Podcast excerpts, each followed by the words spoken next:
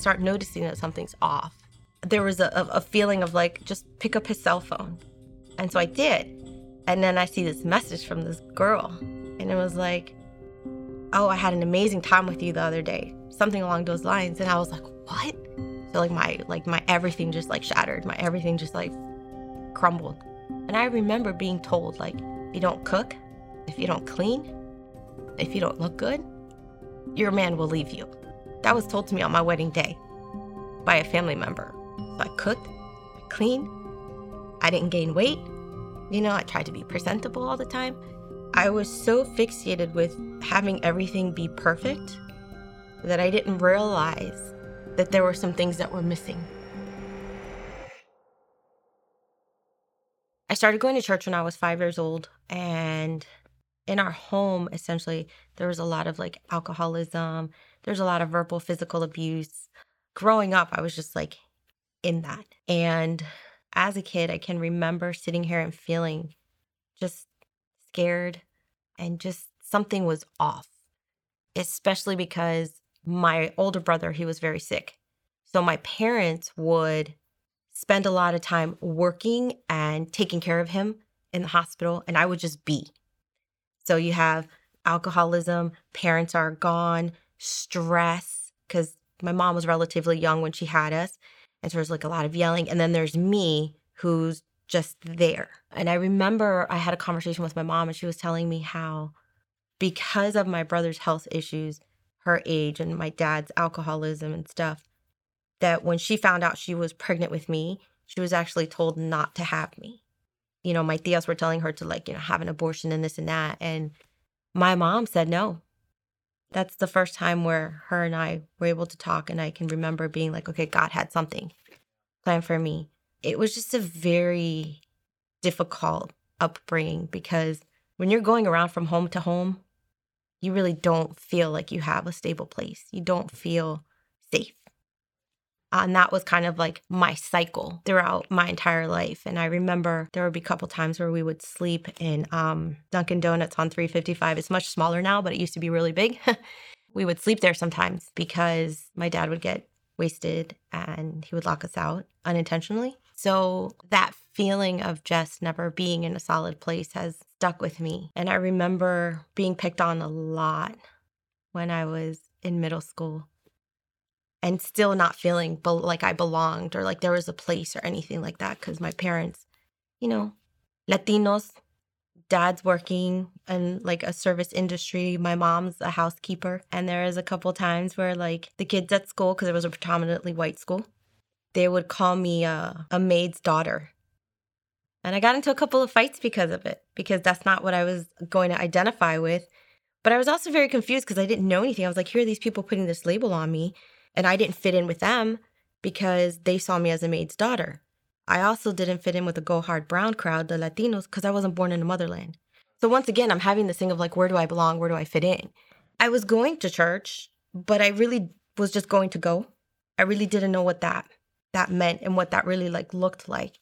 So, you know, here we are going through all this stuff and life is still happening, life is still going on. I'm a little bit older now and I'm realizing, okay, guys are starting to, to notice me. They're starting to like pay attention to me. And I knew biblically sleeping around was bad. You know, I knew that like having sex before marriage was bad, but I didn't know that if I bared my my feelings, my emotions to you, that that was just as bad. Mm. So any guy that would listen to me I would like latch on and I'd be like telling them like my story and and this and that. And then there would be a moment of like feeling protected. There'd be a moment of feeling like this um acceptance of feeling loved.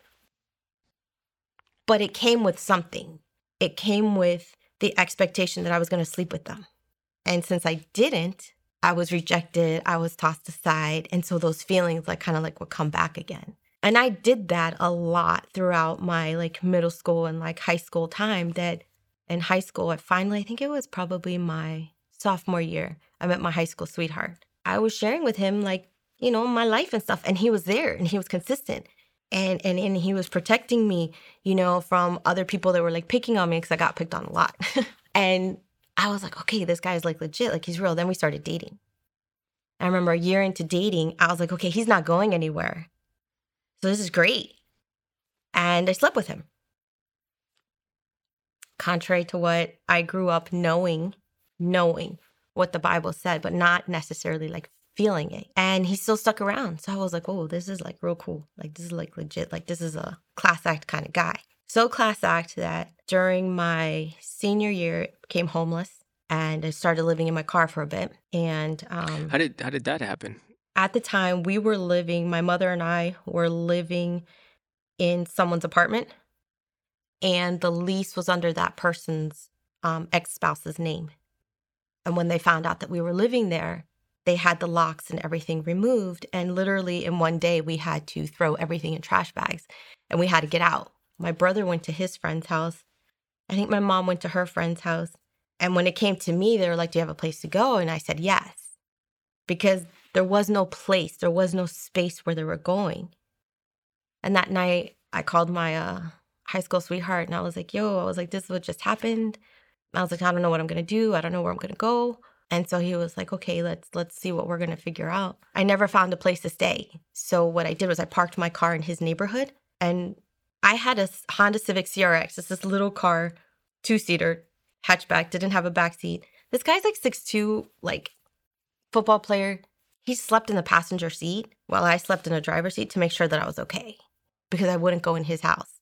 Even though I had already slept with him, there was something I was like, I just, I just can't like, and I couldn't set foot inside of his house. Some of his guy friends from the football team were like, gee, we got you, you know, come stay. And I was like, I can't. Like, I wanted to stay with a girl. I wanted, I don't know why, but I couldn't. So that's basically how like I became homeless and it was like that up until my freshman year of college. And that was really hard because you're talking about somebody who's like taking a shower at Montgomery College. And as that's like happening, like my now like knight in shining armor ends up cheating on me. So I was like, great.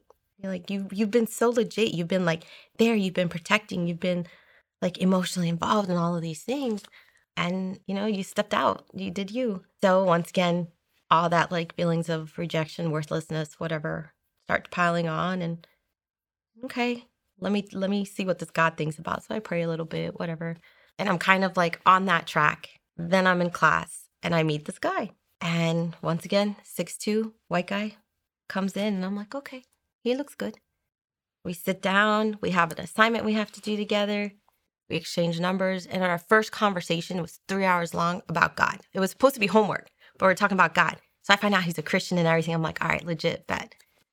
So I was so excited. Okay, God, like, do you like want me to date this guy or what? And I was like, nah, let's just be friends. Time's going by and he's like pursuing me, but I'm like, no, we're just friends. We're just friends. He takes me to his church and everything. So then we start dating. And his family was so embracing and so accepting and so loving. Because mind you, at this time, I'm still homeless, but they don't know. I think at this point, I had gone from a friend's house to like a room in a basement. And then I ended up with my mom. And I was so embarrassed. So embarrassed. I was like, I'm not going to let anybody know. And the subject came up when he's like, Why don't we ever hang out at your place? Like, why are we always at my house? And I was like, Oh, you know, and I, I played it off. And then one time he's like, You know, I'd like to go to your house, talk to your mom, whatever. And I was like, Crap. I was like, Okay, well, let me just explain to you my situation and so I explained how I was living in a room in a basement apartment. Now I just had like a bed and a desk. And my mom was on the other side. Like it was really, really small. And I'm like, all right, this is it. This guy's going to be like, whatever. I'm not getting involved. I'm not messing with this. Because when I first went to his house, like I pulled up and his house was big. Like it's what you see in like the movies. And when I pulled up, what it reminded me of was the house in Home Alone, like the really big, fancy kind of house. And I'm like, what am I doing? And I was so embarrassed, especially when he went back and he told his parents. And I was like, there's no, they're not going to want their son to date like this chick who like has a room, a hole in the wall kind of thing. Um, but I was wrong. I didn't have sheets and like a comforter. And so they went out and they bought me like this beautiful set.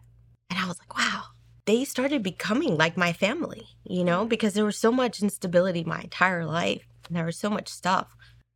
And here this these people are that like are accepting me, loving on me and like providing for me in a way that honestly, unfortunately, my parents couldn't. So that, like, I started to feel good. I started to feel worthy. I started to feel like accepted and loved. And next thing you know, five years later, we're still dating. And I'm like the daughter that this family never had. Like, they were so gracious with me. And I graduate college. I think it was a couple months after I graduated, like, he ended up proposing. So I was like, whoa, okay, like this is like really happening, you know? And we got married three months after he proposed to me because we had been dating for so long. And pretty much like his parents, my parents, everybody was on board. Like they were okay with it. And I was like, all right, cool. Got married and everything seems cool. Everything seems fine until I start noticing that something's off. And essentially, there was a, a feeling of like, just pick up his cell phone. And so I did. And then I see this message from this girl. And it was like, oh, I had an amazing time with you the other day something along those lines. And I was like, what? So like my like my everything just like shattered. My everything just like crumbled. And I remember being told like if you don't cook, if you don't clean, if you don't look good, your man will leave you. That was told to me on my wedding day by a family member. So I cooked, I cleaned, I didn't gain weight. You know, I tried to be presentable all the time. I was so fixated with having everything be perfect that I didn't realize that there were some things that were missing in, in, in making a home because all that just doesn't really matter. You know, it's important, but it's not key. So we started having some discussions and things being said. And I didn't realize that my trauma of growing up in an alcoholic, verbally abusive, and physically abusive home, I didn't realize how it came into my marriage. Because when we would have discussions, the way I would say and approach things was not in a positive way. I am sad to to admit that um, I was verbally abusive, um, and that's how I kind of handled discussions. And I didn't realize how I stripped him of being a man and of his pride. Now, does that excuse what he did? No, because he continued to do it. He wouldn't talk to me anymore. He wouldn't like be affectionate, like all the things that I like literally fell in love with, like just stopped. And he told me if I would have met her first, I never would have married you. That was like, how do you come back from that? You know, like I remember my response because there's a lot of cursing involved. and I, I literally just was like, I can't believe you. And I just like stepped up to him. And, you know, he's six four and I'm not six four. And I got in his face and it was just like venom. Like I'm just spitting out venom because you had just said one of the worst things that you could say to me. And in that moment, I don't know exactly what happened, but I remember being down and I remember him being like on me. And it was hard to breathe just because of the weight of his body weight. He wasn't doing anything. It was just like his body weight was on me. And I remember it was hard to breathe. And I remember saying I couldn't breathe.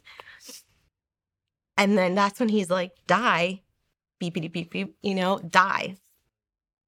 And I was like, okay, like something's got to change. So at that point, like I didn't tell my family what was going on. They didn't know all of this because I was going to keep it under wraps the best that I could. They knew about the cheating, but the fact that it had gotten now physical, they didn't have an idea. So I remember speaking to at that point, I was going to a church. I was going to his church and I spoke to like the elders and they were like, it's it's time. It's like mm-hmm. in your face. It's blatant. It's now getting physical. Like it's time to go. Because after that six months, when he first cheated, I, I stayed for a year trying and trying and trying and trying and trying.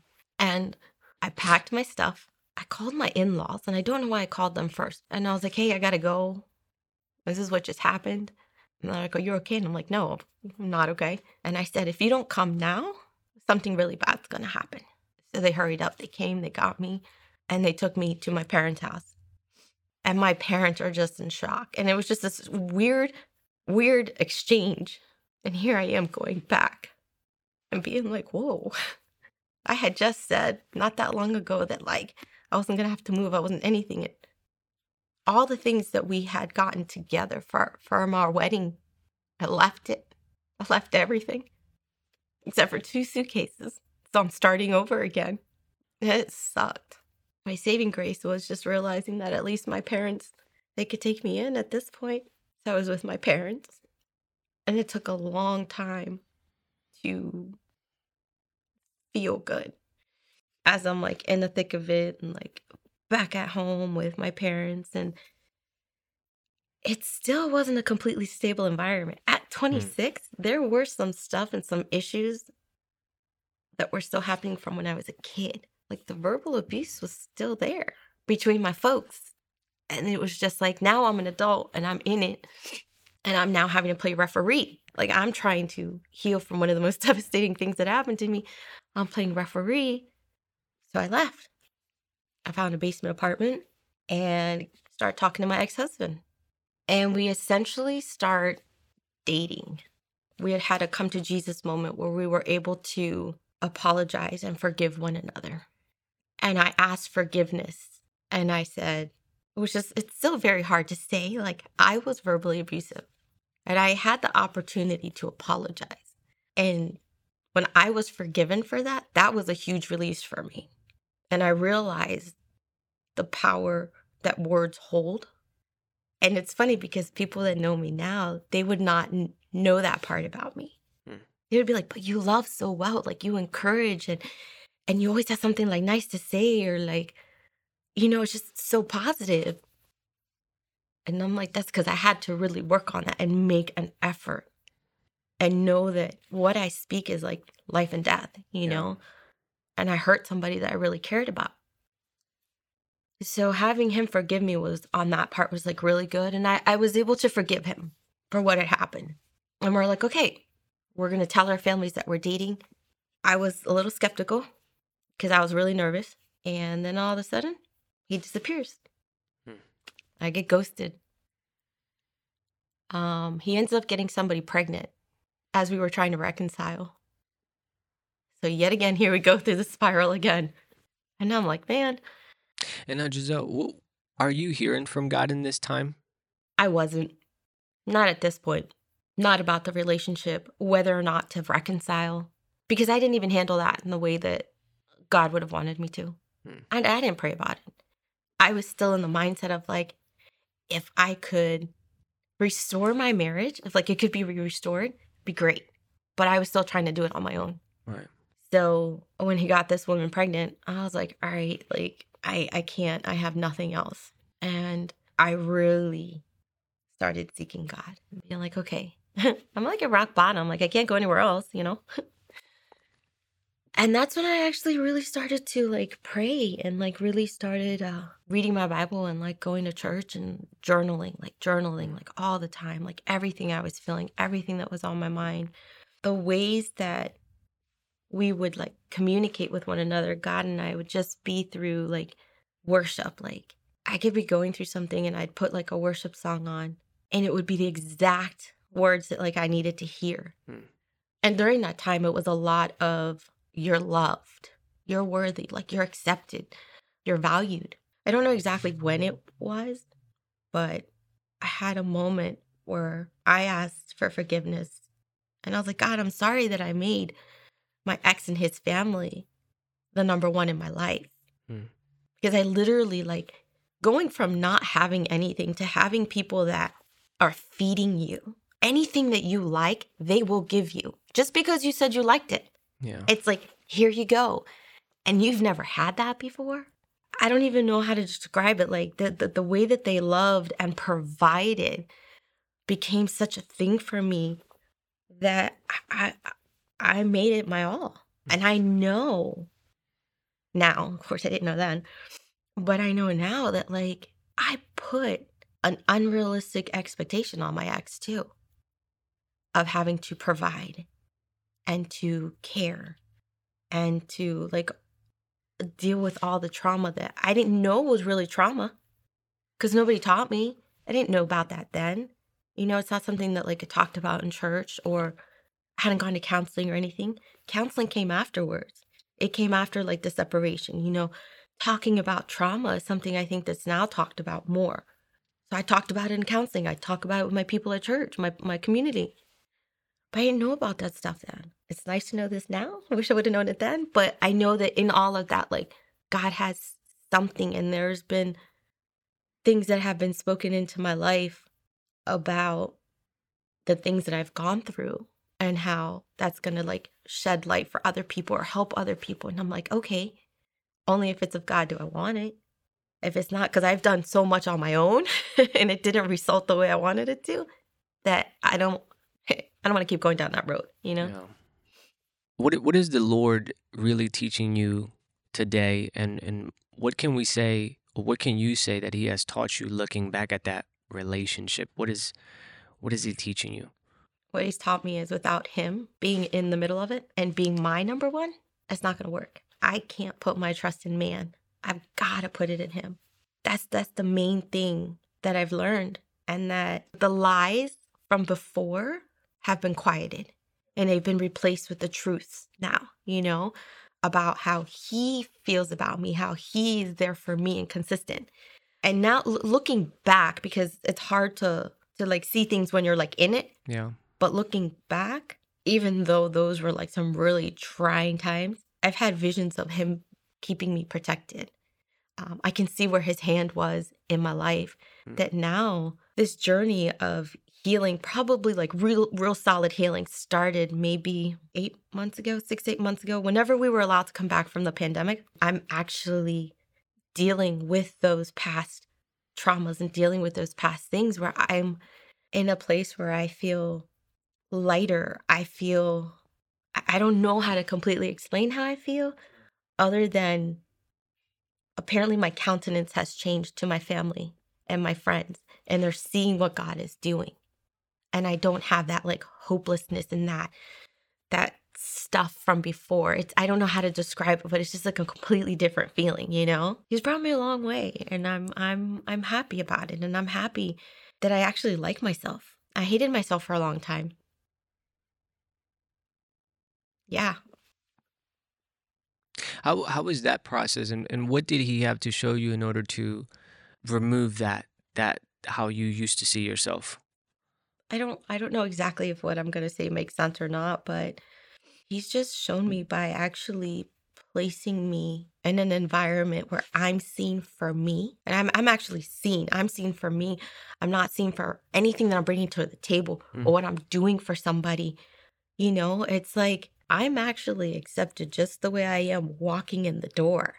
And I have a community now of people who are rallying behind me, just me, Mm.